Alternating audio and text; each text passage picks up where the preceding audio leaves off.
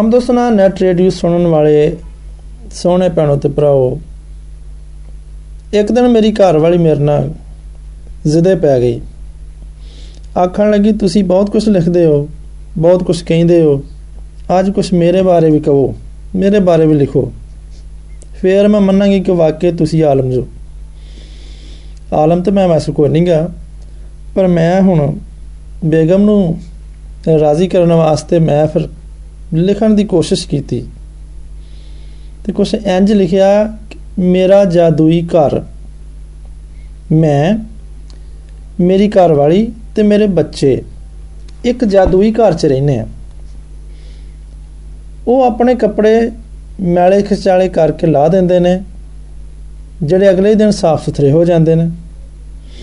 ਬੱਚੇ ਆਪਣੀ ਜੁੱਤੀਆਂ ਸਕੂਲ ਤੇ ਮੈਂ ਆਫਿਸ ਤੋਂ ਆਉਂਦੇ ਹੀ ਇਧਰ ਉਧਰ ਲਾ ਦਿੰਨੇ ਆ ਫਿਰ ਅਗਲੇ ਦਿਨ ਸਵੇਰ ਸਵੇਰੇ ਉਹ ਪਾਲਿਸ਼ ਹੋ ਕੇ ਤੇ ਤਰੀਕੇ ਦੇ ਨਾਲ ਰੱਖੀਆਂ ਹੁੰਦੀਆਂ ਨੇ। ਤੇ ਅਸੀਂ ਫਿਰ ਉਹਨੂੰ ਉੱਠ ਕੇ ਉਹਨਾਂ ਨੂੰ ਪਾਉਨੇ ਆ ਤੇ ਆਪਣੇ ਆਪਣੇ ਕੰਮਾਂ ਤੇ ਚਲੇ ਜਾਂਦੇ ਆ ਹਰ ਰੋਜ਼ ਰਾਤ ਨੂੰ ਕੂੜੇ ਵਾਲੀ ਬਾਸਕਟ ਦੇ ਵਿੱਚ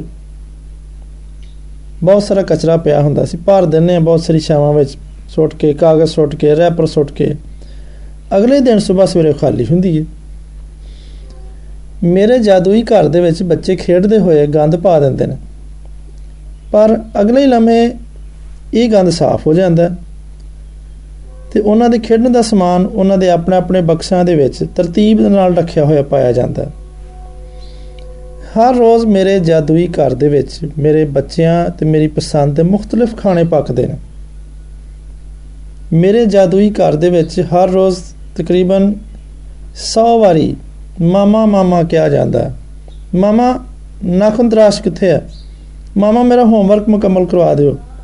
ਮਾਮਾ, ਭਈਆ ਮੈਨੂੰ ਮਾਰਨ ਦੇ ਆਈ ਮਾਮਾ, ਪਾਪਾ ਕਿੱਥੇ ਗਏ ਨੇ? ਮਾਮਾ, ਅੱਜ ਮੈਂ ਸਕੂਲ ਲੰਚ ਬਾਕਸ ਲੈ ਕੇ ਨਹੀਂ ਜਾਣਾ। ਮਾਮਾ, ਅੱਜ ਬਿਰਿਆਨੀ ਬਣਾ। ਮਾਮਾ, ਮੈਨੂੰ ਚੂੰਟੀ ਨਹੀਂ ਮਿਲਣ ਰਹੀ ਉਹ ਹਰ ਰੋਜ਼ ਇੱਥੇ ਕਿਤੇ ਲੈਣ ਬਣਾ ਕੇ ਜਾਂਦੀ ਹੁੰਦੀ ਹੈ ਮਾਮਾ, ਮੈਨੂੰ ਸੈਂਡਵਿਚ ਬਣਾ ਦੇ। ਮਾਮਾ ਮੈਨੂੰ ਮੈਨੂੰ ਵਾਸ਼ਰੂਮ ਜਾਣਾ ਹੈ। ਮਾਮਾ यहाँ ਮੇਰੀ ਬੁੱਕ ਪੜੀ ਥੀ ਮਾਮਾ ਇੱਥੇ ਮੇਰੀ ਕਿਤਾਬ ਪਈ ਸੁਣ ਮਿਲਣ ਨਹੀਂ ਰਹੀ ਰਾਤ ਸੌਣ ਤੋਂ ਪਹਿਲਾਂ ਦਾ ਤੱਕ ਦਾ ਆਖਰੀ ਲਫ਼ਜ਼ ਮਾਮਾ ਤੇ ਸਵੇਰ ਉੱਠਦੇ ਆ ਪਹਿਲਾ ਲਫ਼ਜ਼ ਮਾਮਾ ਮੇਰੇ ਜਾਦੂਈ ਘਰ ਦੇ ਵਿੱਚ ਇਹ ਲਫ਼ਜ਼ ਬਾਰ-ਬਾਰ ਸੁਣਨ ਨੂੰ ਮਿਲਦਾ ਯਕੀਨਨ ਕਦੀ ਵੀ ਕੋਈ ਇਸ ਜਾਦੂਨਮਾ ਘਰ ਦੇ ਵੱਲ ਮਤਵਜੋ ਨਹੀਂ ਹੋਇਆ ਹੋਵੇਗਾ ਕਿਸ ਨੇ ਧਿਆਨ ਨਹੀਂ ਦਿੱਤਾ ਹੋਵੇਗਾ ਹਾਲਾਂਕਿ ਇਹ ਜਾਦੂਨਮਾ ਘਰ ਹਰ ਕਿਸੇ ਦੇ ਕੋਲ ਨਾ ਹੀ ਕਦੀ ਕਿਸੇ ਨੇ ਇਸ ਘਰ ਦੇ ਜਾਦੂਗਰ ਦਾ ਸ਼ੁਕਰੀਆ ਅਦਾ ਕੀਤਾ ਹੋਵੇਗਾ। ਇਹਨਾਂ ਜਾਦੂਈ ਘਰਾਂ ਦਾ ਜਾਦੂਗਰ ਕੋਈ ਹੋਰ ਨਹੀਂ, ਬਲਕਿ ਹਰ ਘਰ ਦੀ ਘਰ ਵਾਲੀ ਤੇ ਹਰ ਬੱਚਿਆਂ ਦੀ ਮਾਂ ਹੈ, ਜਿਹੜੀ ਆਪਣੇ ਆਪਣੇ ਘਰਾਂ ਦੇ ਵਿੱਚ ਇਸ ਜਾਦੂ ਨੂੰ ਤਰਤੀਬ ਦਿੰਦੀ ਹੈ। ਮੇਰੀ ਦੁਆ ਕਿ ਖੁਦਾ ਸਲਾਮਤ ਰੱਖੇ ਹਰ ਬੀਵੀ ਨੂੰ, ਹਰ ਮਾਂ ਨੂੰ, ਜਿਨ੍ਹਾਂ ਦੇ ਸਬਰ ਤੇ ਨਾ ਖਤਮ ਹੋਣ ਵਾਲੀ ਡਿਊਟੀ ਦੀ ਵਜ੍ਹਾ ਤੋਂ ਹਰ ਘਰ ਦੇ ਵਿੱਚ ਰੌਣਕ ਹੈ